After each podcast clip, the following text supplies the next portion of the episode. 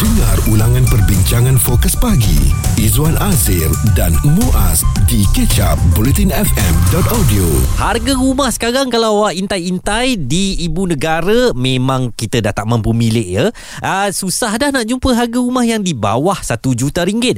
Rumah landed ke, rumah apartment ke, rumah kondo ke, semuanya buka sekarang bermula dari 1.1 juta ringgit. Okey. boy, cakap juta-juta tu macam lah gaji kita pun Mm-mm. punya banyak macam tu ya. Betul. Lepas tu pelbagai package yang di uh, apa berikan agar kita mampu memiliki rumah tersebut duduk 2 tahun percuma contohnya. Lepas tu tahun ketiga baru bayar. Dia hmm. macam-macam package lah. Cuma persoalannya Izzuan pergi ke 1.2 juta. Saya pergi kepada secara roughnya kalau kita tengok rumah teras dua tingkat 400 ribu. Hmm. 400 ribu pun. Itu kat mana? 400 ribu dah belah-belah hijau lah. Itulah ha, kan? Tanjung Karang saya rasa. Belah-belah Damansara susah nak Oi, dapat dah. pun tak dapat. Ha, ni contohnya kami berikan di Lembah Kelang lah ya. Hmm. Kalau 400 ribu dalam bulan-bulan 2 ribu lebih dah. Hmm. Sebulan nak dibayar kan. Betul. Jadi Izzuan kalau gaji yang kita dapat sebulan ni 3 ribu, 4 ribu, 2 ribu setengah tak mampu kita nak bayar setiap bulan. Jadi kita terutamanya mereka yang bercakap hal nak beli rumah ni pasangan muda yang baru berkahwin, uh, para graduan yang baru habis belajar kan, bakal pemberi rumah menghadapi masalah kemampuan ya kerana 51% responden dalam kajian sentimen pengguna separuh kedua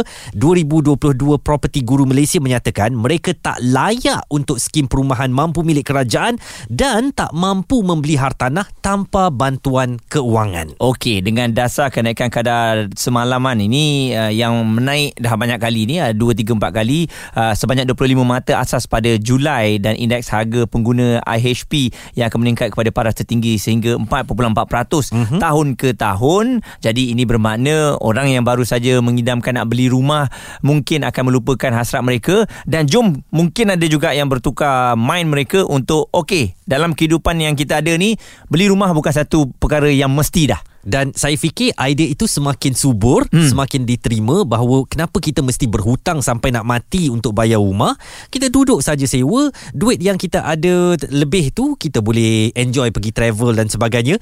Yang mana Muaz, hmm. sejujurnya saya macam menerima idea tu. Saya pun kalau boleh dipatah balik Bukan? Mungkin nak menerima idea tu juga Sebab saya memikirkan Okey ada yang kata Belilah rumah Nanti anak-anak boleh duduk di rumah tersebut Hmm. Kita lihat Anak-anak yang contohnya dah besar Dia tak nak duduk pun kat rumah mak bapak dia tu Mungkin uh, kawasan tu dah tak kawasan yang strategik lagi Buat masa tu Ini bermakna sudah-sudahnya Mak dia juga yang duduk kat rumah tu Dan asrat kita nak anak duduk rumah tu pun Tak tercapai mungkin Mm-mm. Dan uh, juga sekarang ni masalah uh, orang yang beli rumah ni uh, kemungkinan akan berpindah randah juga. Uh, mungkin ikut anak ataupun dia akan dipindahkan kerja kan. Jadi apa gunanya untuk dia beli rumah di satu lokasi tapi akhirnya dia tak duduk dekat situ. Ada juga yang beli rumah untuk buat pelaburan. Mm-mm. Uh, jadi ni satu cerita lain jugalah yang menyebabkan bekalan rumah tu habis sebab dia banyak duit dia beli rumah untuk pelaburan. Jadi orang yang nak beli rumah tu uh, tak dapat nak beli rumah tu. Kami nak dengar suara hati anda lah. Kenapa kita sekarang ni tak mampu beli rumah di lokasi yang strategik, lokasi yang dekat dengan tempat kerja kita. Bagaimana kerajaan perlu campur tangan agaknya supaya harga rumah tidak terus melambung tinggi dan rakyat mampu memiliki rumah idaman mereka. Jika anda terlepas topik serta pendapat tetamu bersama Fokus Pagi Izwan Azir dan Muaz stream catch up di bulletinfm.audio Jangan lupa hari Khamis ini boleh tonton live ya usahawan masterclass Bulletin FM di Audio Plus dan juga di Facebook Bulletin FM. Tiga usahawan yang akan membentangkan idea mereka di hadapan juri-juri kita. Jadi siapakah di antara mereka yang akan terpilih dan akan diumumkan memenangi dana perniagaan yang akan kami berikan semuanya di Facebook Bulletin FM hari Khamis ni untuk usahawan masterclass Bulletin FM. Dan jangan lupa anda masih boleh mendapatkan tempat uh, jika anda menghantar idea pengembangan perniagaan anda sehingga 2 Oktober nanti dalam usahawan Masterclass Bulletin FM. Usahawan Masterclass Bulletin FM Kita bercakap tentang harga rumah yang sekarang ni melonjak naik sehingga tak uh, mampu dimiliki oleh rakyat. Jadi rakyat nak duduk dekat mana eh? Hmm. Sebab nak beli rumah ni tiga perkataan yang paling penting lah Muaz. Okey. Lokasi, lokasi, lokasi. Alright dan ada yang sanggup berkorban untuk lokasi yang jauh dengan harga yang lebih murah Hmm. tapi sudahnya kita beli kita menyesal di kemudian hari setelah kita lihat hari-hari penatnya sampai rumah pukul 9 malam Betul. lepas Lepas tu pukul 5 nak keluar balik. Sudahnya anda tak merasai pun nikmat duduk di rumah tersebut. Itu berlaku kepada kawan-kawan kita di Seri Pentas ni ya. Hmm. Ada yang kerja Seri Pentas Bandar Utama ni duduk dekat mana tahu? Hmm. Bentong Pahang. Nah. Ah, ha, ha. tiap-tiap uh. hari buluang alik sebab harga rumah kat sana saja yang mampu dimiliki Mm-mm. dah rentas tiga negeri Penatnya. tu ya Pahang wilayah persekutuan dan Selangor naik bukit lagi aduh hanya untuk sampai ke tempat kerja dan itu mungkin masalah yang kita nampak dekat Kuala Lumpur ni masalah sama juga berlaku Mm-mm. di Pulau Pinang yang mana kalau de- cakap uh, rumah dekat pulau berbanding seberang perai memang dah hampir tak munasabah untuk dimiliki lah ya. Betul. ya kecuali engkau memang kaya lah duit berkepuk-kepuk dalam bank begitu juga di selatan tanah air di Johor yang mana harga rumah pemaju tak peduli pun kepada uh, rakyat tempatan Mm-mm. sebab orang Singapura duit dia satu dolar bersamaan dengan tiga ringgit Mm-mm. dia boleh beli cash buy betul sebab itulah kalau kita tengok rumah ini akan terus uh, dibuat walaupun eh rakyat Malaysia tak mampu beli. Tapi kenapa banyak lagi projek yang sedang membangun? Kita nak bersama seorang ejen hartanah di selatan tanah air Puan Syafa Kamis. Bagaimana agaknya cabaran untuk menerangkan kepada orang kenapa harga rumah di Johor terus melonjak Puan Syafa? Uh, kalau kita tengok uh, harga rumah di negeri Johor itu utamanya sebab kita ni close dengan Singapura atau Cimuas okay, Zuan. So uh, harga kat sini uh, kebanyakan lah uh, owner dan juga developer ada sesuatu projek ni dia fokus kepada uh, nak men, uh, dapatkan pembeli atau owner daripada Singapura, uh, Singapura mm-hmm. yang nak buat pelaburan ataupun nak menjadikan uh, Johor ni sebagai dia punya rumah kedua mm-hmm. dekat Johor. So that's why itu benda yang antara salah satu yang memberi sumbangan ataupun uh, impak lah kenapa harga hartanah kat Johor ni meningkat. So dengan uh, apa uh, Iskandar Investment Malaysia punya perancangan lagi yang mana dia plan uh, menjadikan uh, bahagian uh, Iskandar Putri iaitu mm-hmm. di sekitar uh, Nusa Jaya punya area tu. Legoland tu. So uh, yes mm-hmm. betul. So uh, dengan apa faktor pelaburan uh, company-company luar kan masuk mm-hmm. ke sana itu menjadikan impak lebih tinggi lah kenapa harga hartanah terutama di kawasan Iskandar Malaysia di area Nusa Jaya meningkat lebih tinggi berbanding di kawasan-kawasan lain yang lebih jauh. Uh, so uh, Okey. Dari Dan, segi uh, okey apa tu? Uh, saya nak tahu uh, uh, purata harga lah sebuah kondominium atau landed house di saya beri contoh Perling Johor Bahru. Berapa agaknya sekarang harga harga sekitar berapa yang ditawarkan tu puan?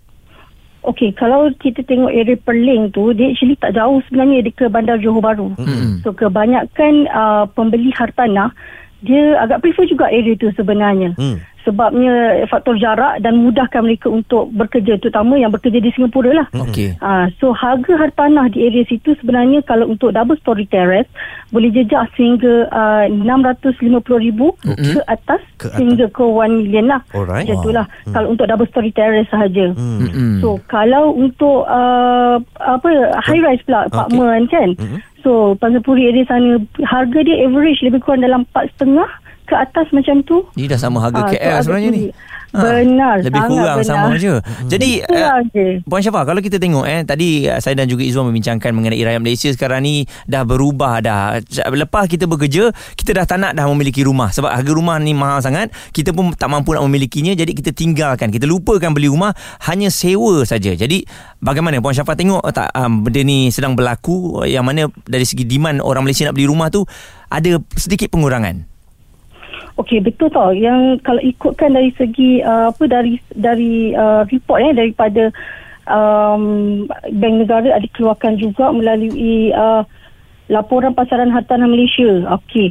Dekat sini melalui report ni sekarang memang harga sewa ataupun permintaan sewa uh, terutama kat Johor ni selepas border buka uh, pekerja ataupun orang kita dah boleh keluar masuk Singapura Johor. So hartanah dari segi uh, sewaan hartanah dekat Johor dah mula meningkat. Hmm. Dah mula naik dari segi permintaan dia uh, berbanding dengan tahun lepas lah.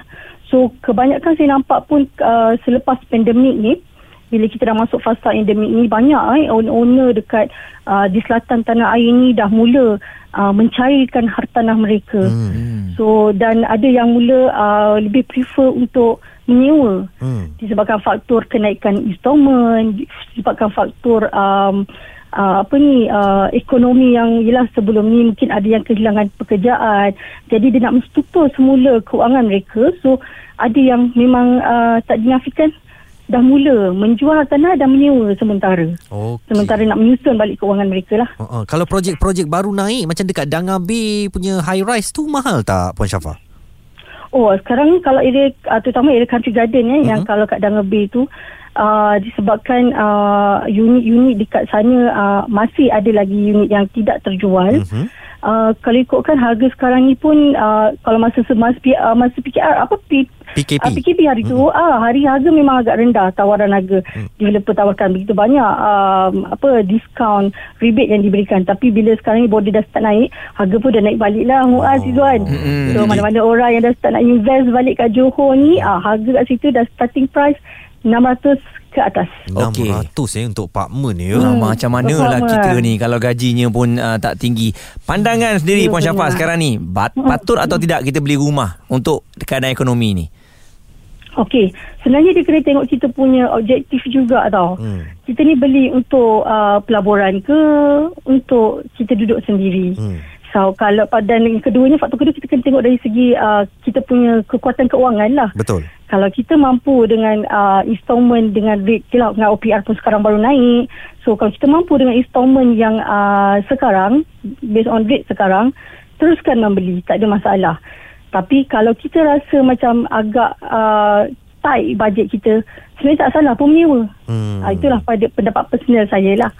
Uh, sebab kalau kita jenis mempunyai kewangan apa mempunyai kekuatan keuangan yang besar, sekarang ni sebenarnya adalah waktu yang terbaik juga sebenarnya untuk membeli sebab uh, property kalau saya tak tahulah macam uh, uh, negeri-negeri lain. Tapi yang saya nampak di Johor sini sebab saya uh, fokus di sini uh-huh. uh, property dekat Johor ni uh, saya boleh katakan macam banyak lah maksudnya lambakan hartanah dekat tak, pasaran tu banyak. Hmm. so customer banyak pilihan. Boleh buat negotiation. Orang kata boleh dapat pada harga yang uh, below 10-15% market value. So kalau kita punya kekuatan kewangan yang besar. Why not? Lah, yes, betul, betul. Baik. Sangat baik sebenarnya. Boleh buat pelaburan kan?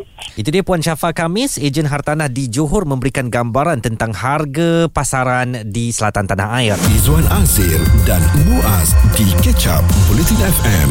Jangan lupa ya, tarikh tutup penyertaan ke usahawan Masterclass Bulletin FM 2 Oktober. Jadi jangan lepaskan peluang untuk mendapat dana perniagaan RM5,000, slot pengiklanan di radio setahun lamanya RM45,000 dan juga uh, sijil pendigitalan PKS daripada Entrepreneur Insight bernilai RM10,000 hanya ceritakan kepada kami bagaimana anda nak mengembangkan perniagaan atau memulakan perniagaan anda. Mungkin boleh menambat hati juri-juri kami iaitu Madam dan Datuk KK Chua. Semuanya dapatkan maklumat lanjut di bulletinfm.audio Usahawan Masterclass Bulletin FM Hari ini kita membincangkan mengenai separuh rakyat Malaysia tak mampu nak beli rumah itu adalah realitinya dan saya lihat kembali eh ini adalah persepsi kita tahu. Cuba bayangkan kita imbas kembali masa nak pergi uh, meminang uh, kita punya pasangan contohnya mm-hmm. um, si suami bakal suami kau ni dah ada rumah ke? Belum ada. Ha? Belum ada rumah macam mana nak hidup? Mm-hmm. Persepsi yang pertama, kena ada rumah barulah nampaknya hidup kita berjaya. Persepsi yang kedua, ada orang ni dia punya simpanan yang banyak tapi tak ada rumah. Bila mak tengok tak ada rumah, macam mana kau nak hidup? Dia tak tahu orang tu sebenarnya ada cash yang banyak di dalam bank nampak? Betul. Kan dua situasi yang berbeza menyebabkan kita ni tertekan okeylah terpaksalah beli rumah. Dan uh, sebenarnya kemampuan isi rumah untuk membeli rumah ni suatu perkara yang membimbangkan bukan saja di kalangan rakyat jelata ataupun cakap-cakap antara kita tetapi ia juga menjadi kebimbangan bank negara Malaysia ya. Kerana dalam tinjauan kestabilan keuangan separuh kedua yang dikeluarkan 76% isi rumah di Malaysia adalah berpandapatan atau kurang kurang daripada RM8,333 sebulan dan mereka hanya mampu membeli rumah berharga RM300,000 saja. Kalau kita kerja di Kuala Lumpur, RM300,000 mm, banting. Ha, banting. Ha, ataupun morik. Ha, ha, itu mampulah ya. Jauh sangat tu kalau kerjanya kat KL. Dan kita ada Arif dari Setiawangsa. Bagaimana agaknya kita nak memiliki rumah idaman kita Arif dengan harga yang semakin melambung tinggi ni? Okay, kalau dengan keadaan sekarang ni dengan harga yang makin melambung tinggi memang saya rasa peluang tu makin tipis lah. Mm-hmm. Cuma kita perlu ada satu kaedah Uh, sebab saya nampak sekarang ni yang untuk okey yang untuk bergaji rendah untuk menikmati rumah kos rendah tapi di kalangan pemilik pemilik rumah kos rendah tu sendiri pun ada orang yang bergaji tinggi. Betul. Orang yang banyak duit yang beli sampai 2 3 unit sebagai contoh kan tak semestinya pada tempat yang sama kan tapi mereka ada be, be, beberapa unit yang digunakan untuk investment kan tapi orang yang bergaji rendah sampai tak ada sampai tak ada peluang untuk untuk untuk untuk nak ada rumah Sebab semua dia orang dah kebas. betul Mm-mm. okey dan lagi satu saya pun setahun lepas saya baru lepas jual rumah saya Mm-mm. okey saya dah lepas hassle daripada bank Wow. kan Cemburu. so Ustaz. alhamdulillah dah dah dah dah setahun saya menyewa Okey. Okey dan saya happy dengan keadaan saya menyewa sebab saya pada mulanya saya nak beli rumah baru ada satu kondominium dekat tempat saya duduk sekarang ni lah. Lepas tu sebila saya bezakan kalau saya beli saya kena bayar bank plus dengan apa maintenance fee dah dekat 3000 3000 lebih. Mm-mm. Whereby saya sewa inklusif dengan uh, Maintenance? maintenance fee dalam 2000 je. Oh, jimat seribu. Dapat eh? seribu simpan. Jimat. Mm-mm. Jimat. Kan? So and then you okay lah katalah dalam masa dalam masa setahun you duduk setahun dua tahun ke you ada kontrak ke and then after that, kalau you rasa you tak puas hati you tak suka you tak suka area tu you boleh pindah tempat lain. Hmm. Ha, tapi kalau macam you you dah you dah beli rumah you dah ada satu komitmen dalam jangka masa 25 tahun 30 30 tahun. Kalau you tak suka you nak jual you nak kena tunggu ambil masa. Nak jual rumah pun sekarang pun saya sebenarnya daripada tahun lepas jual tahun ni baru duit dapat disperse daripada bank. Oh lambatnya. Harga Pan- macam mana? Harga jual tu Okey ada keuntungan? Ada ada. Alhamdulillah ada. Mm-mm. ada keuntungan. Itu pun saya dapat pun boleh tahan jugalah sebab saya beli rumah tu pun dulu agak murah Oh. kemudian bila kita jual ni pun dapat okey lah dalam uh, 100, more than 100% lah saya dapat Jadi sekarang ni uh, idea untuk kita menyewa sahaja dan tak berhutang dengan home loan kita ni suatu yang awak lihat idea yang baik juga eh Arif? Betul. Sebab sebab saya saya um, saya uh, macam isteri saya dalam dalam bidang bidang investment dalam bidang perakaunan. Mhm. Saya saya lebih kepada bekerja sendirilah. Mm-mm. Um, lepas tu bila kita kalkulate-kalkulate balik sebenarnya yalah um, bila kita sewa kita tak ada rasa burden menanggung hutang dengan bank kita cuma berhutang dengan manusia Mm-mm. which is kita and then benda tu pun dia punya period tu pun tak panjang Tak panjang dan Mungkin mungkin mungkin pada kita, kita, boleh eh? buat kontrak setahun, dua tahun, maksimum lima tahun punya kontrak kan. Mm-mm. Lepas tu terpulang kat kita. Kan dan lagi satu uh, saya dengan isteri saya ni kita ada pandangan berbeza sikit lah mungkin lah beza sikit pada lain orang Mm-mm. kan um, kami berfikir berpandangan um, hidup ni pun sementara. So jadinya nak ada ownership yang untuk berpanjangan tu pun rasa macam tak masuk akal lah rasanya. Untuk apa? Kan jadinya jadinya kalau kata untuk biasa biasa orang-orang tua dia akan kata oh nanti anak-anak nak duduk mana apa benda semua lah kan. tu. Hmm. Ah, it, persepsi tu kita cuma ubah kita cuma bagi knowledge kepada anak-anak ajar mereka macam mana nak menguruskan wang Hmm. Ah sebab masalah saya nampak sekarang ni bukannya soal ada rumah tak ada rumah. Hmm. Macam mana kita nak uruskan wang kita? Kalau kata kita boleh uruskan wang kita dengan baik, insya-Allah benda-benda yang benda-benda yang tak sepatutnya berlaku contoh macam perubatan harta ke apa benda ni insya-Allah takkan berlaku. Muaz Ah. bila saya dengar Arif cakap ni ya Aduh. saya berharap saya bertemu dengan Doraemon. Hmm.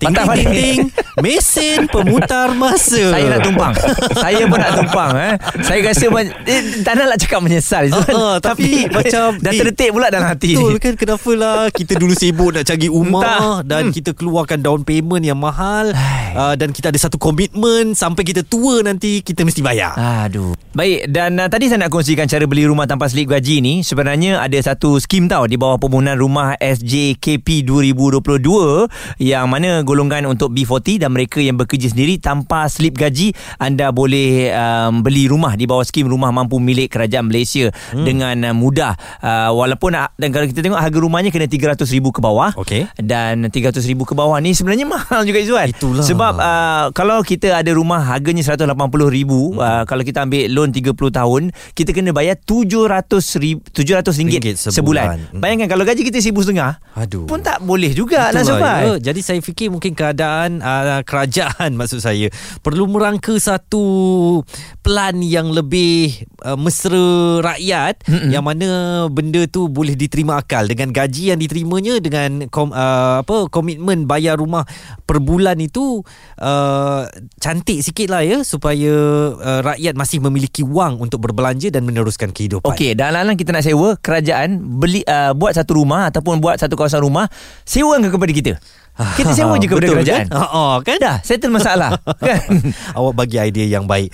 Kita harapkan kepada mereka yang mencari rumah, awak buatlah keputusan yang terbaik. Jangan mengharapkan uh, mesin Doraemon, mesin pemutar masa seperti kami berdua pada pagi Kita ini. ada peluang lagi, Izwan. Nanti kita jawab sama-sama. Dengar ulangan perbincangan Fokus Pagi. Izwan Azir dan Muaz di kecap bulletinfm.audio.